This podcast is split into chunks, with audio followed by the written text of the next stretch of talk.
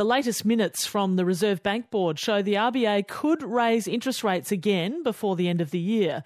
But it's hoped that the impact of the string of 12 rate rises is now working to slow inflation. New wages data released this morning also dispels fears of a wage price spiral. Our senior business correspondent Peter Ryan is at RBA headquarters in Sydney's Martin's Place. We spoke earlier. Peter, how confident can we be that the Reserve Bank's rate rises are finally at an end?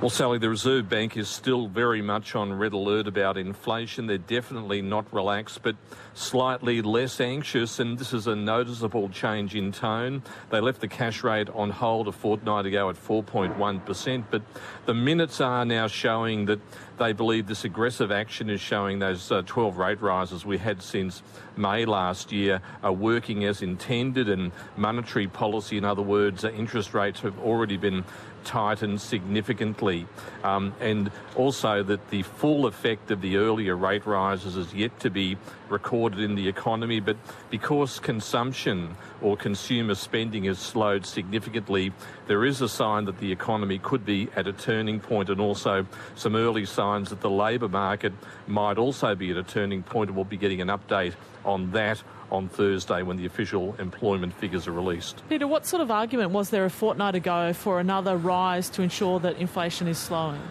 Well, there, there was a debate in the RBA boardroom a fortnight ago about this need to maintain the pressure for another rate rise as a pretty much a hammer blow against inflation, which is now running at 3.6% over the year, well above the 2 to 3% target band.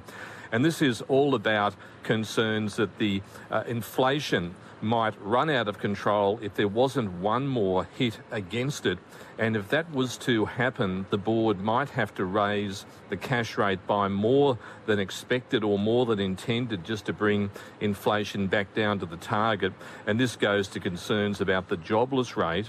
And with more interest rate rises, the jobless rate would actually uh, get up into the 4.5% area, and that's a concern that the price of getting inflation down is pushing the jobless rate up, uh, which of course is a, a very big concern at the moment. We've just seen the latest figures on wages growth. Are there any concerns that even slightly higher wages could stoke inflation?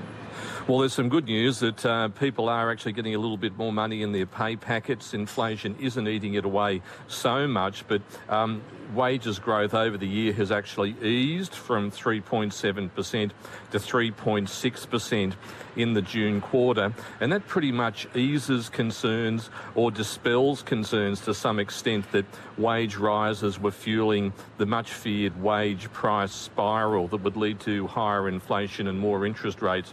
So that's good news that wages are heading in the right direction as forecast in the budget, but not to the extent that it would put pressure on inflation and interest rates.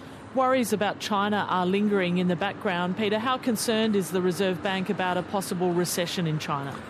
Oh, the Reserve Bank's uh, made this point um, high up in the minutes that uh, concerns about the health of China's economy is uh, really a high degree of uncertainty, to quote the RBA, and said a lot of this depends on the recovery in household consumption in China, support for the ailing property sector, and policy support from authorities in Beijing. And uh, just uh, this morning, Sally, um, People's Bank of China has injected 240 billion yuan into China's economy. That's about 51 billion Australian dollars, and that shows the extent of the concern that Chinese authorities have, particularly relating to the property sector.